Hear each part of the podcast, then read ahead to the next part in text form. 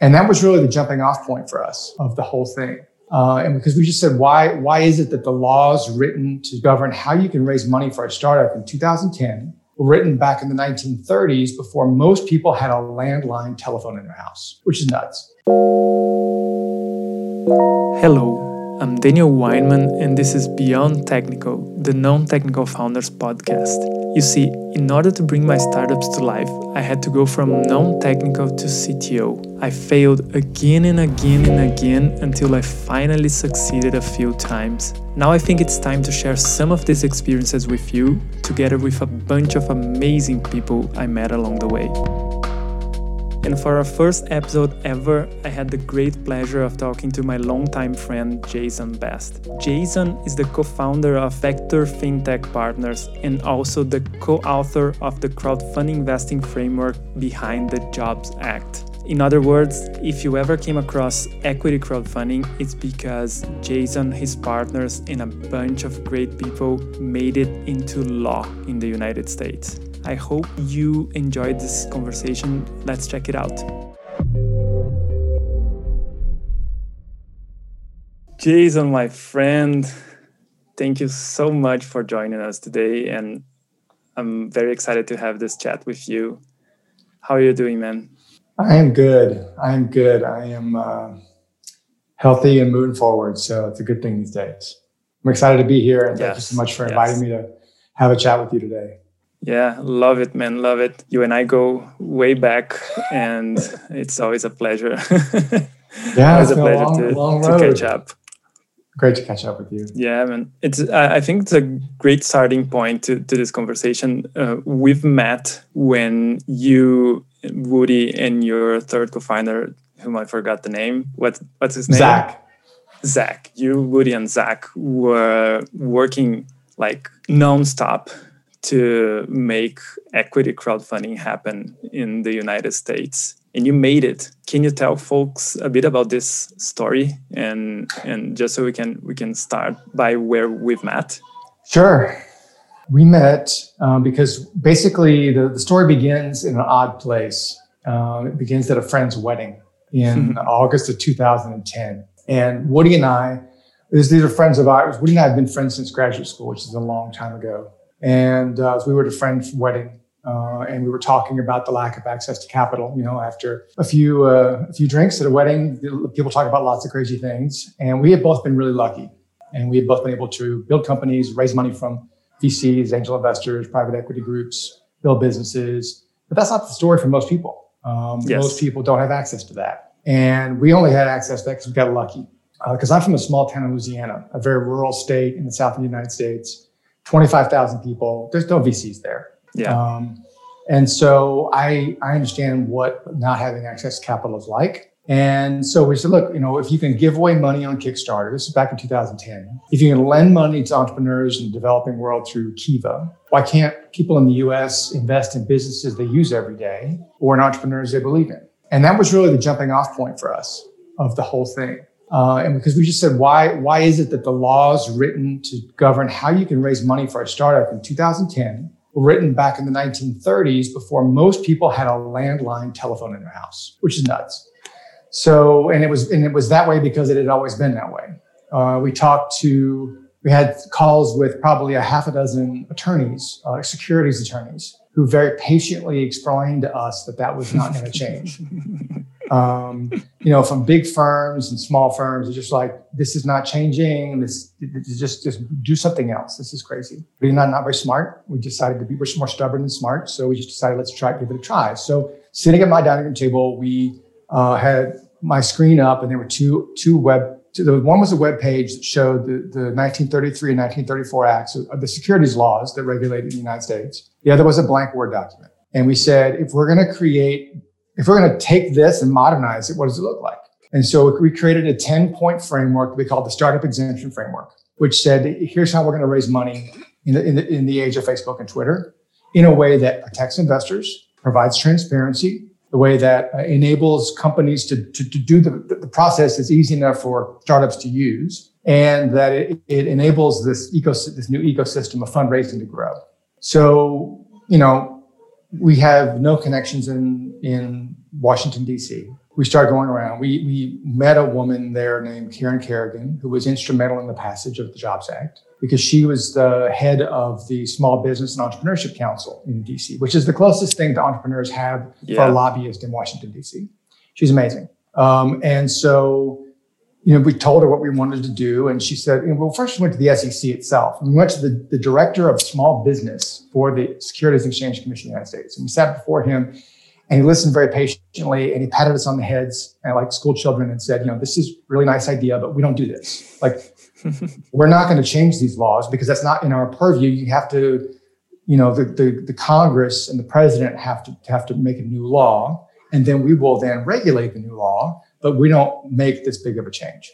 And the big change really was allowing regular investors, unaccredited, non-super rich people, the ability to invest in small in private companies. That was the big change. To a regulator, that at the time was like saying the earth was flat. It was just a basic yeah. tenet of the world. So, you know, long story short, over the course of 460 days, we spent a lot of time in DC, uh, Washington, DC, walking the halls of Congress, talking to different people.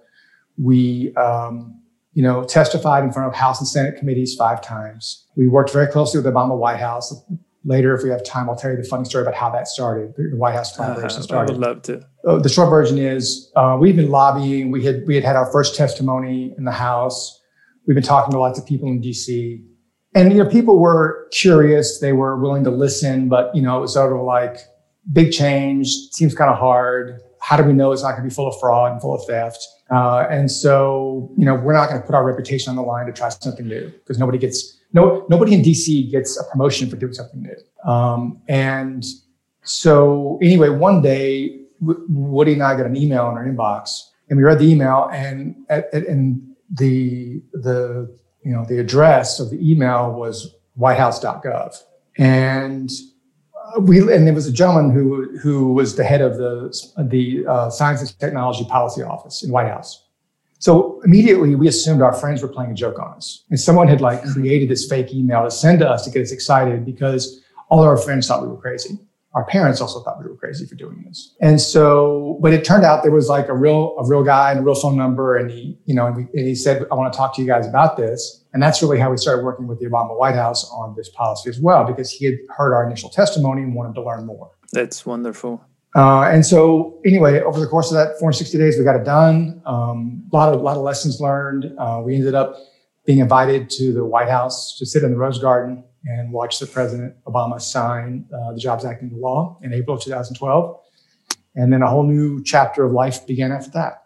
That's uh, an incredible story, especially the part where everybody were were saying you were crazy and you wouldn't get there. I left when you you told you you you talked to several attorneys because that's that was our experience here in Brazil starting the regular crowdfunding, not even uh, equity stuff, because equity took us much longer to get there.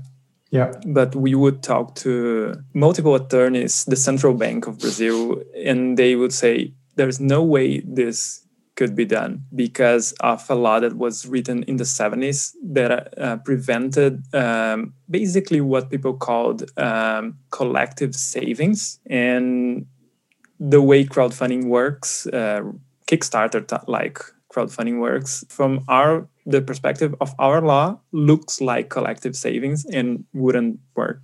Yep. differently in our case we decided to just ignore the law instead of changing it and see what happens. And we're now 10 years uh, since we did it and no one questioned literally no one questioned the model. Our, the sec in the us is, takes a slightly different view of innovation?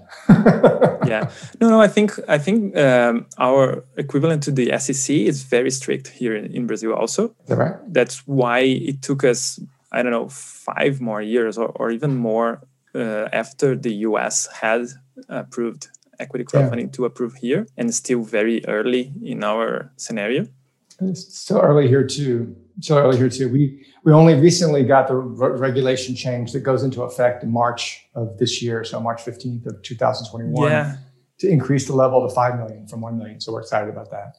Yeah, tell us more about about this because this is a huge change, right? When we first changed the rules, and our first proposal was a million dollar cap from uh, from regular investors because we had to make the level uh, enough to raise money, but not so much that the reg- the uh, Congress or the SEC was terrified of pyramid schemes and other sorts of collective, you know, sort of fundraising. Yeah. Um, you know, the, the, the question I got asked a hundred times was, "What happens if when my grandmother loses her life savings?" Yeah. Yes. Yeah. So we put in place, you know, limits on how much individuals can invest and how much you can invest in total. Could, could be raised in total per per raise. A million bucks is, is a lot of money to a lot of businesses, uh, regular businesses across you know, the world. But to enable higher growth businesses to raise, we needed to increase yeah. the cap to give them more headroom, more more more opportunity. Sorry, uh, just to make very clear, uh, when we're talking about uh, the one million cap, we are uh, at, at the present moment. Uh, it, this is lower than a seed round, the average seed round yes. in Silicon Valley, right? So we're still yeah. seed round is th- three to five million. Very low. Yeah. Yeah, seed round is three to five million. And so now, after, so we've spent, so be, so the we passed the law in 2012. It took until 2016 before the SEC allowed regulation crowdfunding to begin because they finalized all the regulations. So you could tell they weren't very excited. Yeah. Um, we've been, Woody and I have been collecting all of the data on every crowdfunding raise since in initialization. So we have all the data. And so with four years of data, four and a half years of data now, we can go, we, you know, we've been going back to the SEC and providing them with this data on a quarterly and annual basis. There's been no fraud in four and a half hmm. years. Uh, there's been $700 million raised from over 700,000 people. There have been hmm. crowdfunding raises in over 1,100 cities across the United mm-hmm. States. Um, and, you know, there, there are now hundreds of companies who have raised a second round gone yeah. back. They raised the first round successfully, went back and raised the second round of crowdfunding as well. And other and, and pe- people who have raised crowdfunding rounds that have now raised VC money afterwards. Yeah. Um, and so all of these things that everybody said wouldn't happen or couldn't happen have happened. Um, and so fortunately, um, this this regulation change occurred at the end of last year. Now we're going to effect in the middle of March, uh, and that should enable anybody to raise a Silicon Valley seed round anywhere in the United yeah. States. That's that's a a very important change. How do you think this will affect the the creation of early stage startups and uh, the business of uh, early stage venture capitalists, which uh, is your business also, right? Yeah. So I'm, I'm you know, I'm now of um, one of the, the, other things that I do is a fintech venture capitalist. Um, we invest globally, early stage, seed, and Series A. Um, and so I think it's good for the ecosystem. Um, you know, one of the things, one of you know, um, uh, you know, COVID has been a horrible thing for the world. Um, one of the things that has one one of the silver linings to the crisis has been that um, it has taught the world that remote work works. Uh, number two, and what that has enabled is people to build companies anywhere in the world they want. Uh, and because people left the Bay Area and Silicon Valley and San Francisco to go back home and live with their parents or live in a cheaper place or just whatever, right? They wanted to go, they wanted to get out of cities and go to the country. And then they built something and now they've been able to interest investors in it, even if they're in, you know, a mount on a mountainside or in a small town or in a different country. So slowly the investors are becoming more comfortable at investing in things that which are not all in Palo Alto or San Francisco and you're seeing more investors in more places be willing to look at deals. So this change in the regulation coupled with the societal changes we've had is, is incredible for innovation. It's incredible for entrepreneurship and for investing. Um, yeah. You know, I just, there's always, there are always people who are like, you know, oh, there's, there's, um, too many companies, uh, you know, not enough, not, not you know, the, and too, too many things to look at. Investors complain about everything always. um, and so, but you know, the point is, you want to have and like we, we should encourage innovation, job creation, and entrepreneurship everywhere, because there are smart people everywhere in the world. And one of the one of the incredible opportunities I've had as a result of you know after the Jobs Act is having worked in 45 countries around the world. So I've met a lot of yeah. people, and you know, I'm working on fintech policy and regulation. And there are incredibly brilliant people everywhere in the world, and all they need is access to capital and opportunity. Uh, and so that, that, that's what that's what this does. Yeah, and it, and and it's um, we cannot underestimate. The, there probably is a change coming to to the ecosystem with this um, this uh, update on the regulation that's just around the corner now. Next month, we're gonna see yeah. start seeing the results. What were what were the changes uh, if the, they they actually happened uh, on the individual invest investment level? So the changes would be the, the, the two major things are it, it, sort of slightly broadened the opportunity for people to invest up to you know up to 10% of their uh, income or net worth. So there was just some, some small language changes just to allow people to invest uh, you know a maximum of $10,000 per opportunity. So yeah. it, again, it, it, sort of makes sure no one's going to you know put all their money you know yeah. on a cryptocurrency. It's like a it's a very you know safe kind of me- measured way to think about that it, look, early stage investing is high risk, and you can certainly lose all your money. Um, but I would suggest that it, there, it's it's no more risky than when people go to their Schwab or Robinhood account and um, start investing in futures and options and and yeah. currencies, which is, in my view, far more dangerous. Yeah, just like we're we're seeing now with all this this yeah. crazy thing. Uh, and so um, the other change that is a big deal is the ability to uh, crowdfund a fund. So you use a special purpose vehicle, an SPV, uh, to enable you to almost have your own kind of mini fund, which at first uh, regulators in 2010 were against. We explained that we thought it was a diversification tool so that someone could, if you know, if you could raise a million dollars and put that money into, you know, 10 companies, $100,000 into each company, that seems like a good diversification strategy to me. Yes. Um, but it was just, you know, they, they, were, it was just too much change at the same time. But fortunately, after a lot of years of lobbying, we kind of got that change too. So those are the two other, there's a few other sort of technical changes, but those are the most important ones for the, for folks to know. Yeah.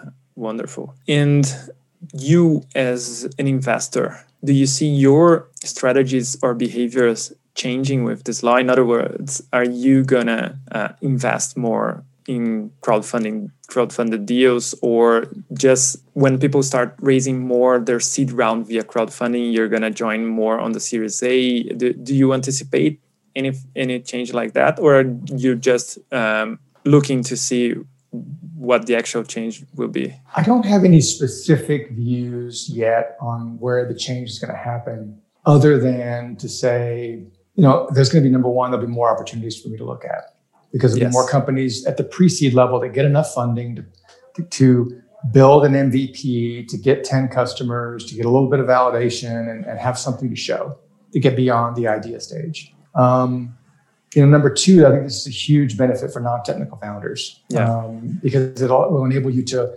formalize a friends and family round in, in a way yeah. that enables you to get a little bit of money, bring on a full stack developer to help you kind of scratch something together, and so that so that um, um, you know a VC or an angel or a syndicate can look at it and decide if it's something that, that makes sense for them. Uh, because at the end of the day, I mean, the thing, the big, you know, one of the big lessons is, um, you know, it's all about action. And, yeah. you know, you can think about things for a long time. You can plan and hope and dream, but it's just, you got, to start. You got to start whatever, where you have to start wherever you can start on whatever you can start on. Uh, and, and that, that's the only thing, that's the only way to get anything done. And that's one of the, the biggest challenges sometimes for non-technical founders like me, like myself, is how do I start if I'm not technical? What can I do? Those kinds of things. So it's it's, it's just I think it just opens up more opportunities. Yeah, and, and definitely, um, I love that we're transitioning to this area. Definitely, the the biggest limitation for non-technical founders is uh, sometimes knowing that they cannot afford good technical talent, and that's why they get into the um, competition for technical co-founders because they cannot uh, pay anybody to to build not anybody but anybody that's highly qualified or qualified enough for the job. So they they start looking for technical co founders and sometimes spend months and months on end uh, testing someone and then this person starts the project but then gets a job offer in a in a big bigger startup uh, or big uh, company. And they just leave and leave you empty-handed because they didn't you didn't launch. Part of it is of course knowing how to be lean how to do as the smallest mvp you can just so you can leverage the little technical help you have while you have it because sometimes technical founders just will move on to other things. But a huge part of this is thinking you cannot afford paid uh, technical uh, people. With these updates on the crowdfunding laws uh, everything will seem like non-technical founders will have a bigger incentive to raise a crowdfunded round right? I think so. And i think the other thing um, that we see a lot with non-technical co-founders that come to us is they they have done the research, they've got a, a you know a good story and a good pitch and a and um, uh, you know logically it makes sense and there's a large uh, available market and all those kind of things are there. Um, and then but they what they want is the perfect three million dollar seed round. Yeah. So that everybody gets paid, everybody has a comfortable life, snacks for snacks snacks in the lobby and the whole thing, right? And I just again go back to start something. And so if, you know, if you can raise $50,000, raise $50,000. Um, and, and that's enough to pay a full stack developer to get something put together. And, you know, and, and, and also best if you're willing to give that full stack developer some equity as a part of that package. Yeah. Because that's the other thing. I mean, you've raised a really good point. It's like I've seen founders spend a long time founder dating, co-founder dating, yes. and looking around and finding the perfect technical co-founder. And what I've seen, sometimes it works. You know, give it a shot, but it's like most of the time, what you need is a good full stack developer who's willing, who, who is like like a few a few, a few um, types of people to look for. Um, a person, you know, a woman or a man who had been in a startup, it's been acquired by somebody big, doesn't like the big company, who's looking for something, looking to get out and do something new. Number two, startup, somebody at, who was at a startup, the startup failed. Good talent. Yeah just started failed. Um, number three, someone who now that now the, the, one one area that I've seen be problematic sometimes is someone who may be a full stack developer, but they've only been at a big company. One hundred percent. And they've never experienced life on the real in the real world. And so I would be cautious about people because it's a number of times I've seen someone who's only been at Goldman, only been at JP Morgan, only been at whatever. And then you put them into the real world and they're like, wait, where's my secretary and, um, you know, uh, my assistant and everything else. And so having somebody who'd been the CTO of Twitter in the last, you know, in, in 2020 is not valuable to you. Yeah. Um, Unless, of course, it, it's um, as an advisor or an investor. As an advisor, exactly. But you need someone who's, who, who's like been coding a lot. and yeah, uh, we hire at, at Seasoned, we hire developers that hadn't been working with startups, and the culture of shock is huge when that when that happens. Because or not only developers uh, sometimes our technical leadership and and folks that are very experienced. Some uh, even worked at startups but not as early stage as we do. And even then the the speed not not the actual speed in terms of how much you you deliver, but the speed of on which you adapt and how um, how lean are you willing to get is um, it's something I agree 100%. When you have someone on your team that's been for a long time, hopefully uh, working on early stage stuff, they will cut corners but not not the ones you shouldn't cut. They they, they will they will have this this experience right? What stage for you when you're looking at what early stage is where that line you draw between early stage and growth stage where those technical people need to have that experience? Is it between a and b? Is it between seed and a? Like um i am so so used to be working before Series A yep. that I don't even know very much about about the world after Series A. Yep. my startups were all uh, bootstrapped, so we I don't have this uh, experience, but definitely I currently have a framework that I use to to try to contribute to to other non-technical founders' journeys. That are that is, if you didn't find product market fit yet. I personally wouldn't even involve developers. I would try to go uh, with no code tools or with service. That's my, my favorite actually. I start by doing concierge stuff, uh, creating everything well positioned.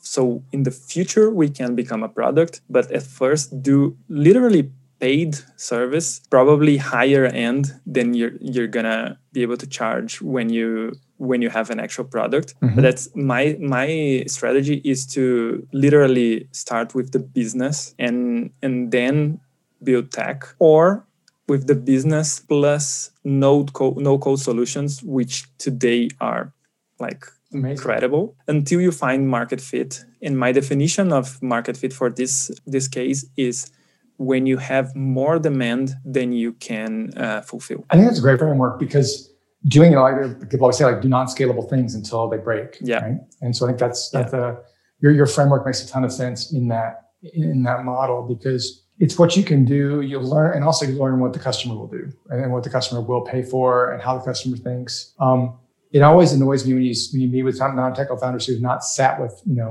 a bunch of customers and really know what's going on, Yeah. um, or haven't really tried to sell something uh, before.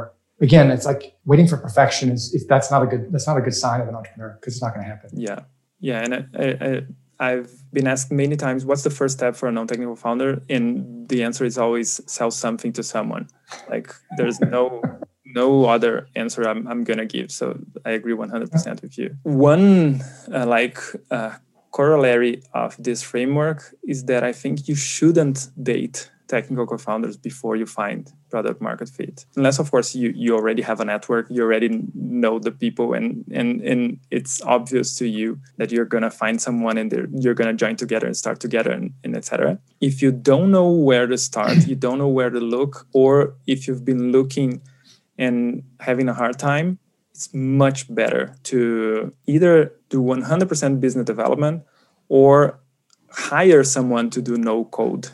You don't even need to learn no code yourself because then you can focus on business development but it's much cheaper to hire someone to do no code than it is to to build actual code. But that's not even the biggest point. The biggest point is on maintenance. It's much much cheaper to maintain no code solutions until of course you reach that that milestone of having more demand than you can fulfill. And then you can think about optimizing your internal capacity through custom built technology. That's that's the way i i try to to think. It's very unfortunately it's not not very common for people to think like that. People love to start with the product right Yeah, I mean, like, let, for whoever's watching this, let me just say that's like that. That's the lesson for the for, for today is what he just said, um, because um, I'll say my own personal experience. When we one of the companies that we started, um, you know, we first thought we needed this, and this was also a long time ago, back pre before there were no code tools. Everything was was was had to be high technical to build, and everything. You know, people still bought servers and put them in places called you know rack space, and it's just it's crazy. It's like you know prehistoric times. But you know the that opportunity to do things with you know just whatever you can do without without having to code stuff is so important because what we did number one our first step was hire people that promised uh, super customizable super bespoke incredibly you know intricate things that to our at that time very untechnical minds because it was a long time ago sounded perfect and then we got Yeah. something that we could not maintain and we could not afford to maintain with them. Um, next the next mistake that we made was another, and another the next thing was say okay now what we need to do is go and spend money on a really expensive big brand that can do lots of stuff for us because the brand will fix everything and make people want to come to us because they're a global brand. No no one cares yeah Um, i people want is software that's easy to use and works.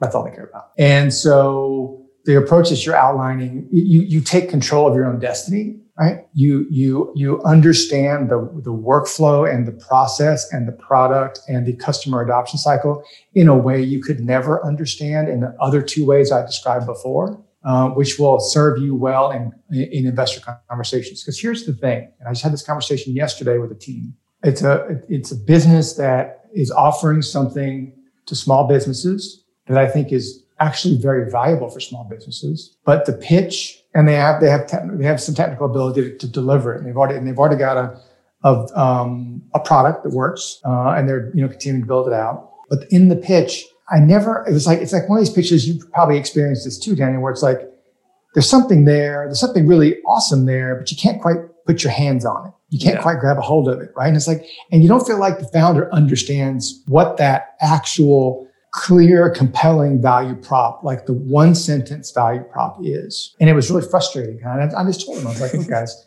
you need to come back and like think about this. Cause I was like, I can't go to my investors and say this is a good idea until I can articulate to them why this is this, this amazing thing.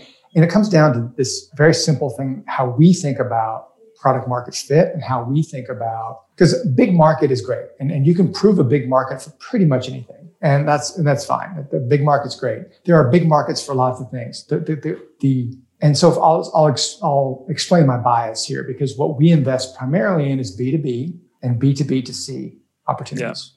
We Yeah. do very little on direct to consumer investing. Um, and so in those spaces the only two reasons a business ever buys anything is number one, to stop current pain they're experiencing in the business, or number two, to prevent future pain. Yeah. That's it. Nothing else. Nothing else. Because you can have a really cool thing and they're not going to buy it. People will, Yeah. you know, it's like, and so what these guys had done in their pitch was articulate some cool things that were interesting and not sufficient. Yeah. And um, one thing that I have experienced a lot, and I think by my first startup experiences were with very, very talented technical co founders. And our the whole startup development was driven by the product, just like was I was um, suggesting us not to do. And one thing that I noticed is that when people do not love the business development part, like man, I really love finding the unique value proposition and the, the right positioning and etc. It's hard for them to even grasp what you are trying to convey. Not because they don't know. They they read the books. They they they they know they should uh, do their I don't know their canvas or whatever. And the great the greatest technical co-founders I've met, they they love product but they love business more. And not in the sense of making money necessarily like providing value finding that something that fits with someone and and all this this design that's not on the product. Do you think these founders you were referring to right now are they the the the type of people that prefer looking at the product than at this more subjective part? Or is it just that they need to work more on it? That's a really interesting question. So they're they're very smart. They're both very smart.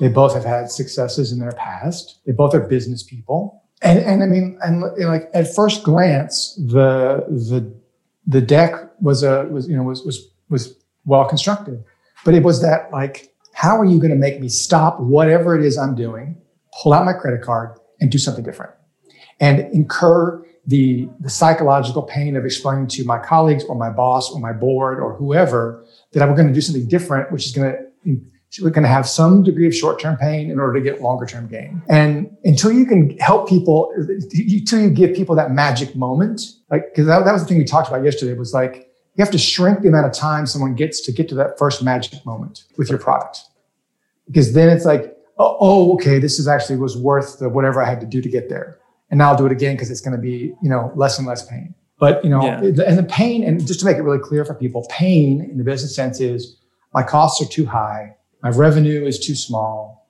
my profit margin is too small, my staff is too large, my staff is too small. Those that's what pain means in the business sense. It's just like Yeah. very tangible, real world stuff. Because if you can't Yeah. solve a problem, no one's going to buy your thing. And just just to add to this, uh, an example to this, I I had a uh, a business where I couldn't find the um, very specific pains, and all of the pains I was solving were more subjective. Like you need more friends, you need more community, you need to feel better with yourself. It was I'm talking about my tango dancing school I had, Yeah. and when I I think we did a pretty good job at on the marketing end, but I couldn't find the pain that was like, okay, not not necessarily monetary, but um, more on the hard uh, end, uh, less on the soft end. It it took much more effort in terms of marketing and finding people. We could generate um, um, the magic magical moments and and all, but to attract people to the first experience it was really hard because you, you should you needed to have a huge megaphone and find uh, I don't know, uh, needle on the haystack and the ones that were already connected with this more subtle message. So, and for B2B, in your case, it's even stronger because you need to, you're not, you need to sell internally anytime you buy something on a B2B world, right? Yeah. And there's a hundred points of no. And yeah. you have to think about like, if if someone does say yes to this, are there going to be people who are negatively impacted? Like in, like one example, real world example, in insurance uh, tech, uh, which we invest, invest in also. Um, you bring in a new piece of insurance tech that maybe helps to decide what the rates of the insurance policy should be faster and easier. Then some of the people who today do it manually are worried they're going to lose their jobs. And so it's, it's very kind of real world stuff. I will say that I thought your social media around your tango school was actually great. Um, I, yeah? remember, I remember seeing all those posts on Facebook and other things, and it's like really well done stuff. For me, it was just like, well, obviously I'm not in Brazil, but it's like it was, it's like you guys did it really, really well, and it's like imagine it was hard for me to imagine I could ever get to that level. yeah, we did. It. I could ever do it that well we did well, but uh, I, know, how, sorry, I couldn't imagine. I couldn't imagine myself being able to dance that well. So it's like, like you say, like getting to that point of like trying it the first time, being willing to exactly. to risk and try it that first time. Exactly that, and and we we we were able to create those moments. It just mm-hmm. we needed to literally 100% of what we invested to generate this moment was exactly what we made in the first moment. So it was we we we would just break even in this huge social media investment, and we rode the wave of Facebook pre 2016, which which had which would actually enable small business to to do marketing there, mm-hmm. and it worked but suddenly it stopped working and the the we couldn't we couldn't make this sustainable because we would invest like i don't know 2000 in in ads and we would ha- or before we would have 2000 in in revenue and and then it, the balance changed and we actually decided to to close the business because of, of this. But if we had uh, the opportunity not to to to need this big uh, megaphone and and actually target more because we had clearer pains pain points yeah. just like you, you said i think we we might have had a better chance yeah well, one uh, interesting question because I meet a lot of B2B non technical founders, and my bias is always towards service. And I think on the, the B2, B2 world, it's easier to start with service because you still need to have to go to all the, the points of no you mentioned if, if you're selling a service or if you're selling a product, right? Do you think, uh, do you think I'm, I'm wrong here?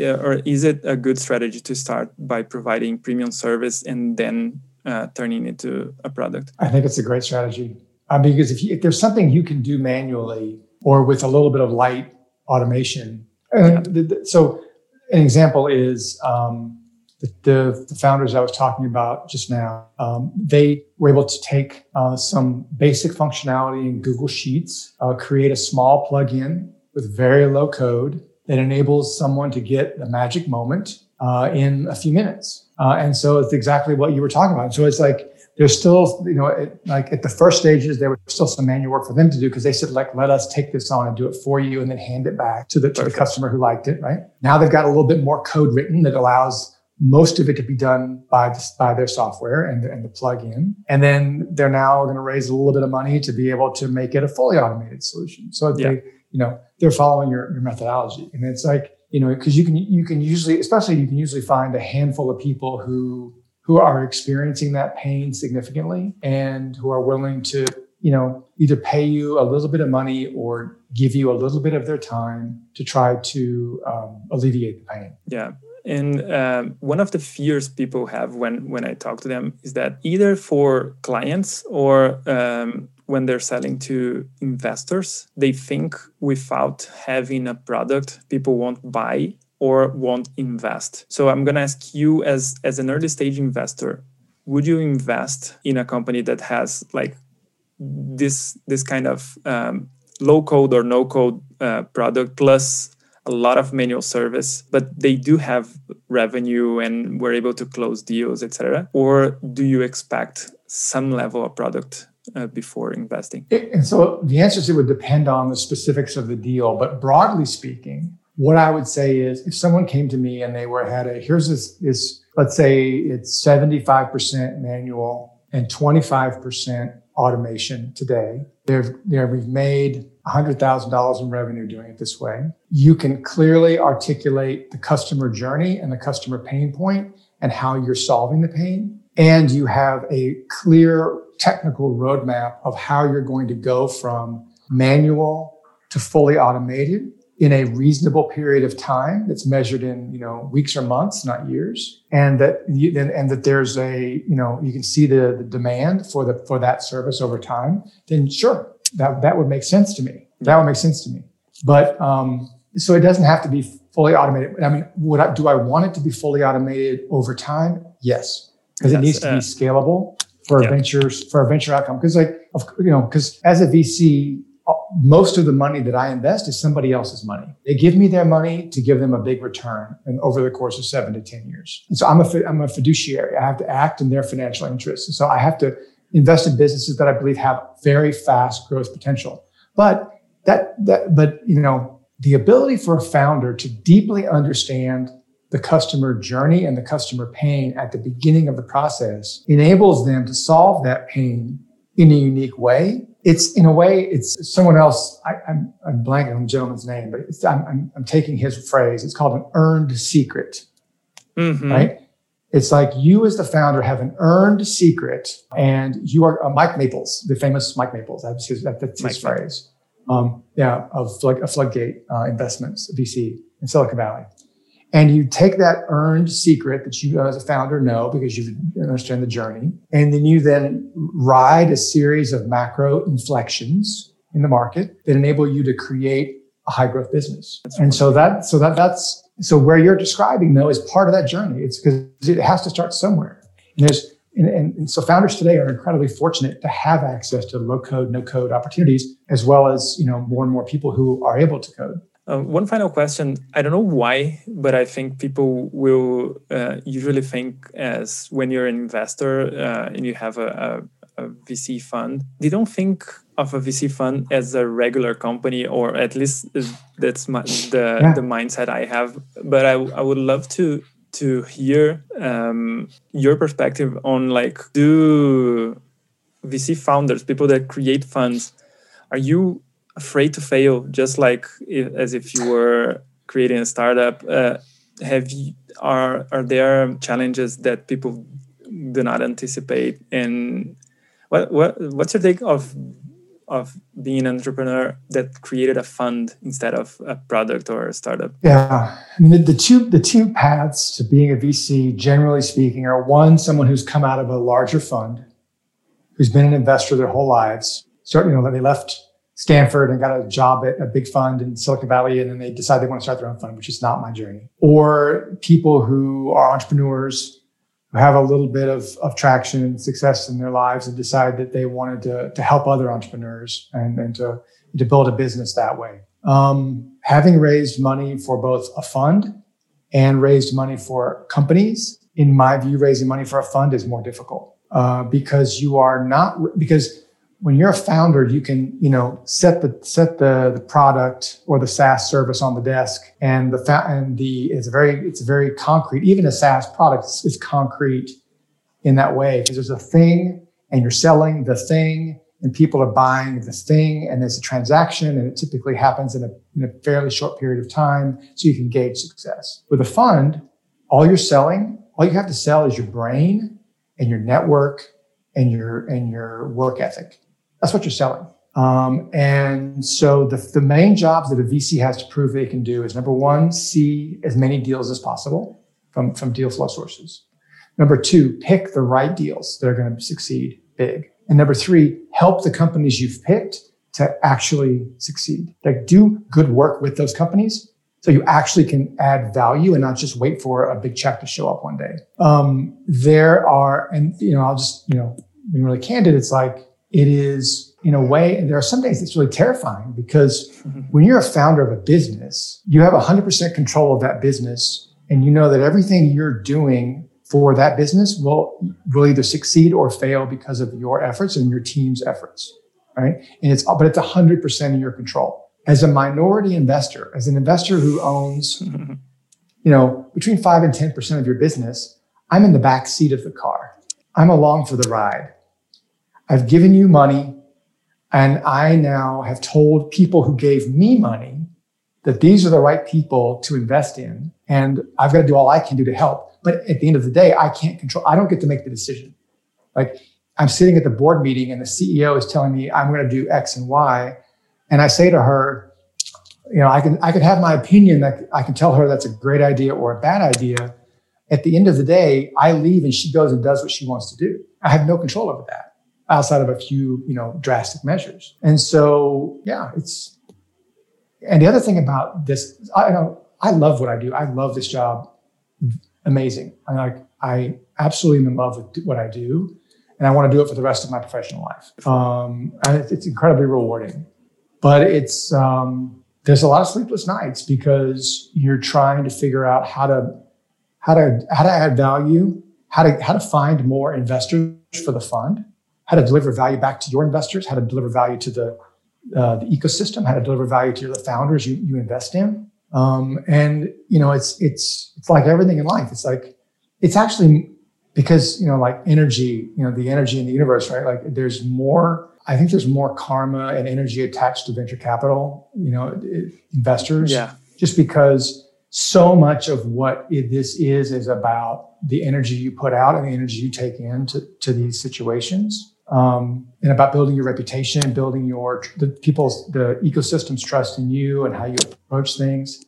So it, it's it's um, I don't know. It's, it's, there's a lot of esoteric things that you can't control, and you have to just sort of focus on things you can control. Don't know. Long answer to a short question. Sorry.